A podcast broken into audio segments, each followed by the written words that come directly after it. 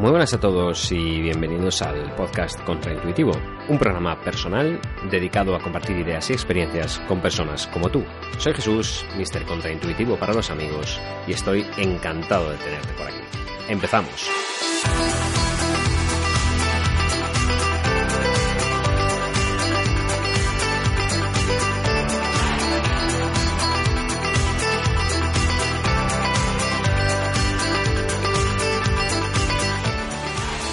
Estamos en este lunes 5 de agosto de 2019, de vuelta en el programa, encantado de estar por aquí, como ya os decía en esa introducción. Hoy la verdad es que tenía ganas de compartiros un artículo que publiqué la semana pasada y que ha tenido bastante repercusión para tratarse de un, humilde blog personal.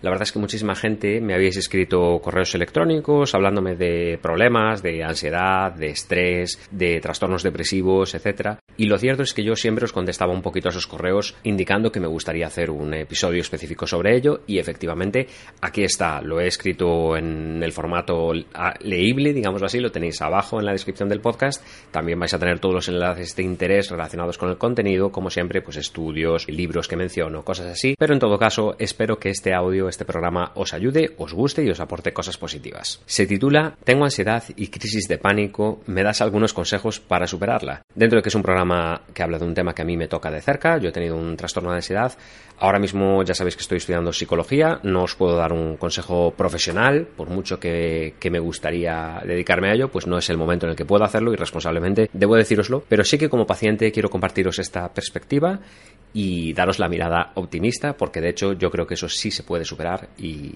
todo es cuestión de ponerse a ello y ponerle voluntad. Os cuento mejor en el artículo. Últimamente me escribís más que nunca por correo pidiéndome consejos para superar la ansiedad y las crisis de pánico. Ya tengo alguna experiencia gestionando blogs y sé que no puedo contestaros a todos con la atención que merecéis, porque cada caso es un mundo y por correo electrónico es difícil concretar vuestras circunstancias. Sin embargo, sí me gustaría ayudaros todo lo posible. Tened en cuenta que incluso si no tenéis este trastorno, confío en que pueda aportaros valor para entender un poquito mejor a la gente que lo tiene, a quienes sufren estrés o a las personas que en algún momento de su vida pueden atravesar una depresión. El objetivo de este artículo después informaros y daros un punto de partida si andáis tan perdidos como yo en su momento, porque ya sabéis que os deseo lo mejor. ¿Qué es la ansiedad? El círculo vicioso del miedo. Vamos a empezar por el principio. La ansiedad tiene muchas definiciones técnicas y estupendas, como esta que os dejo abajo en los enlaces de la Universidad de Harvard. Con todo, yo quiero aportaros una definición práctica del diccionario contraintuitivo, que explica lo que fue para mí. La ansiedad se produce al entrar en el círculo vicioso de tener miedo a las emociones, síntomas y pensamientos que provoca el estrés. Tienes miedo al miedo, hasta entrar en pánico y vivir en una angustia constante. Visto así, suena a que tienes algo bastante chungo. No lo es, aunque tal vez en este momento te parezca que sí o te cueste creerme. Por cierto, si ya te está causando ansiedad escuchar este programa, que esto es algo que pasa a los pacientes con este trastorno, tómate este podcast como un sano desafío a tus temores. Al caso, que tienes miedo al miedo. Un buen día te dieron palpitaciones, te obsesionaste con una preocupación o sentiste que no podías estar en esa fiesta con tanta gente y ¡boom! Se montó el lío de la ansiedad. Y ahora, claro, te toca deshacerlo. Ya hemos definido el problema, por lo que es hora de ver cómo funciona la ansiedad. Ojo, que la hay de muchos tipos, pero bueno, en líneas generales sigue el siguiente ciclo.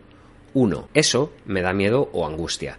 A lo mejor te asusta ir en avión, que te lata el corazón rápido, no poder dormir o estar en un sitio lleno de gente desconocida. Da igual, escoge lo que prefieras. El caso es que algo, a lo que yo llamo eso, te genera muy malas sensaciones te estresa, no te gusta, no bueno, te hace sentir realmente angustiado. 2. Te fijas en que eso te provoca emociones, síntomas o pensamientos que no te van. En el segundo paso, te haces consciente de que eso no te mola. Pones tu poderoso foco de atención en cada detalle. Qué rápido me late el corazón cuando veo eso. Qué mal lo paso cuando vuelo en eso. Qué peligro cuando me pasa eso. Te fijas mucho, le das vueltas y vueltas. No paras de decirle a tu cerebro, en guardia, va a pasar algo malo. Se acerca eso y no estamos haciendo nada. Tengo miedo.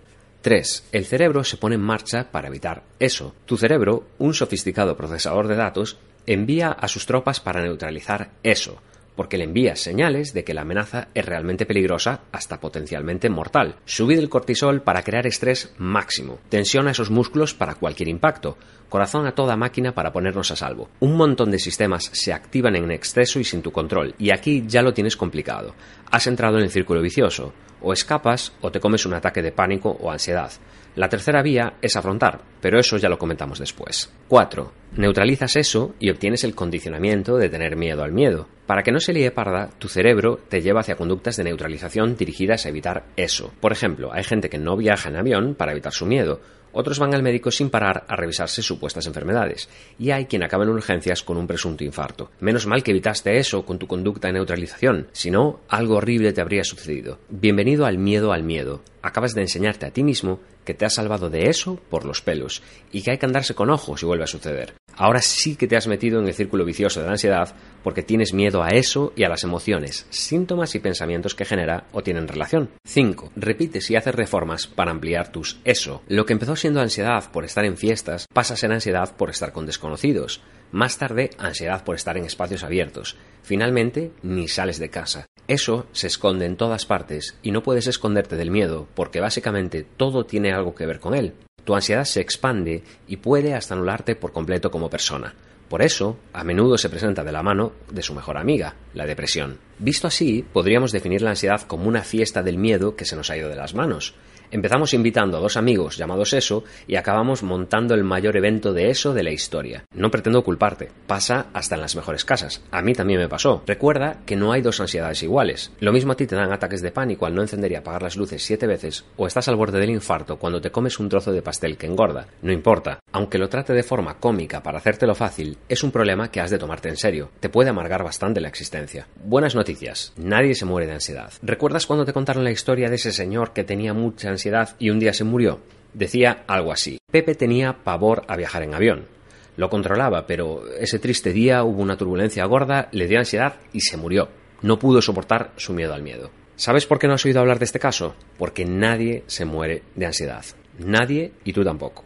Claro que sí lo puedes pasar realmente mal por su culpa. Por ejemplo, puedes sufrir crisis de pánico o ansiedad en las que sientes que pierdes el control. Se te va la pinza y acabas no sabes dónde, cómo ni cuándo o sufrir una depresión mayor, enfermedades que no son una broma. A mí me ha pasado, ¿eh? Pensaba que tenía cáncer de colon. Empezaba a darle vueltas a eso, empezaba a respirar rápido, tener palpitaciones y dolores de barriga, síntoma inequívoco de que eso estaba pasando. Ahí estaba mi círculo vicioso, más leña al horno del cáncer de colon.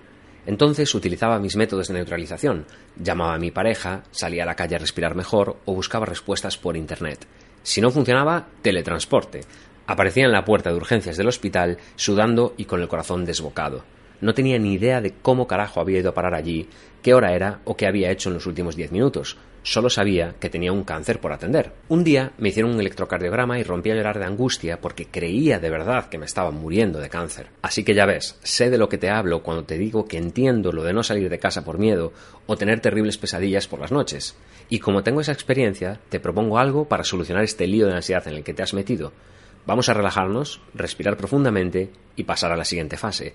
¿Qué consejos para la ansiedad y los ataques de pánico puedo darte? Coge mi mano, que el viaje sigue y te va a encantar. Consejos para superar la ansiedad y los ataques de pánico. Veamos, ya te he dicho que no hay fórmulas mágicas y universales que sirvan a todos y te curen rápido. Si alguien te las vende, te está estafando. Me da igual si es un médico, un psicólogo, un coach o tu vecino del tercero. Porque sabes que la ansiedad no se cura porque es un mecanismo natural te ayuda a sobrevivir y adaptarte a los desafíos que presenta el mundo.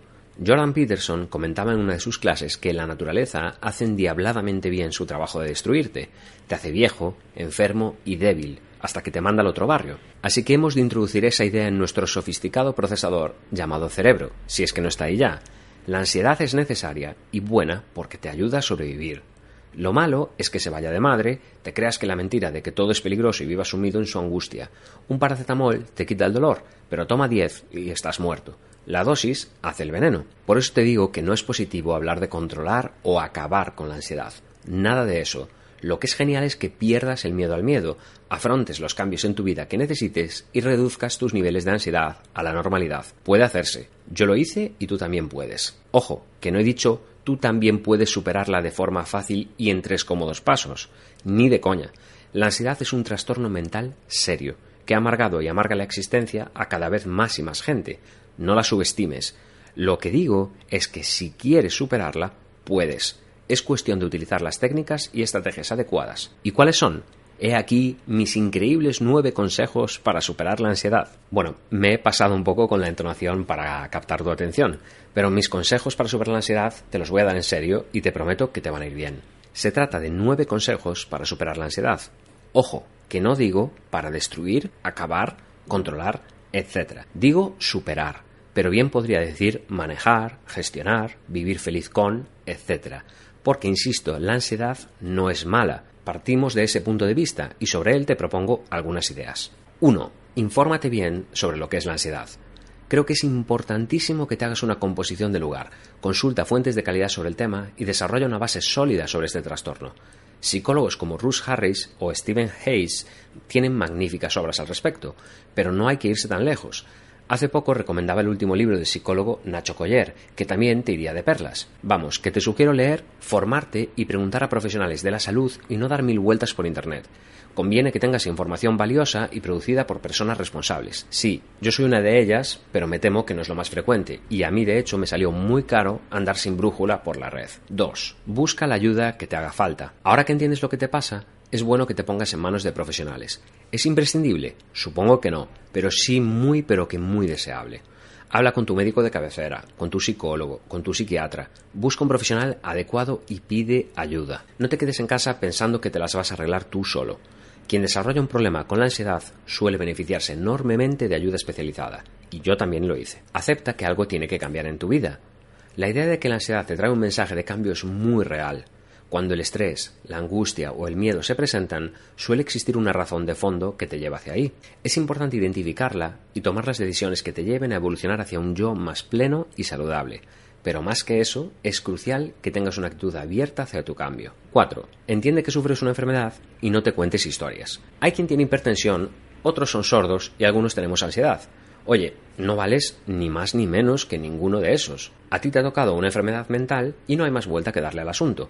No te avergüences de ello ni te mortifiques con él porque a mí, qué he hecho yo para merecer este castigo, etc. Porque eso no va a ayudarte. Es lo que es como cuando tienes un catarro. No montes un drama innecesario e inútil. ¿Hay un estigma social con la salud mental? Sí. ¿Te afecta? Depende de ti. A mí me da exactamente igual lo que la gente opine sobre que tuve ansiedad. Para mí, superarla fue de lo más meritorio que he hecho por mí mismo en mi vida, y me niego a avergonzarme de eso. 5. Hazte más fuerte y resiliente. Oye, igual ya lo sabes, pero vivir con ansiedad es duro. Te entiendo bien, pero no te quiero poner una tirita y darte palmaditas en el hombro. Te animo a que, a pesar de la ansiedad que sufres, salgas al mundo, te hagas fuerte y pelees. La recompensa es enorme y es para ti. Ese es el único camino que veo hacia desarrollar la capacidad de caer y levantarte, que es la resiliencia. Tal vez lo estás pasando mil veces peor que yo y llevas hasta 20 años así. Vale, pero ¿de qué te va a servir lamerte las heridas? Hay que seguir. Hazte responsable de tu bienestar desde ya. Ponte las botas como puedas y a seguir caminando aunque cojees. Es que ahí estamos todos, en el camino de la vida. 6. Afronta, afronta y afronta. Como ya adelantaba antes, para perder el miedo al miedo va a ser necesario que te expongas a eso y a afrontarlo. A mí me aterroriza volar, las alturas, las enfermedades. Soy un miedoso valiente. ¿Cómo es posible? Porque al final soy una persona con miedos, pero que afronto. Porque cuando realmente creía que iba a morir, fui capaz de enfrentarme a mis eso y hacer cosas extraordinarias. Cada vez que crucé la frontera del miedo y puse mi banderita al otro lado, me dije a mí mismo, tío, eres un grande. Sigo haciéndolo y es muy sano quererse a tope. Oye, que a veces fracasé. Damos dos pasos adelante y uno hacia atrás. Así son las cosas en salud mental, pero ahí sigo afrontando siempre que puedo. He sufrido ansiedad al recordar cosas mientras grababa este programa, y sabes qué, me viene genial, porque me sirve para afrontar y ver que ya no tengo miedo al miedo. Cuando siento ansiedad hoy en día, me ilusiona saber que al otro lado me espera mi recompensa, el subidón de ganar otra batalla al miedo, a por las tuyas. 7. Apóyate en la gente que quiere lo mejor para ti. El amor es la medicina más eficaz contra la ansiedad.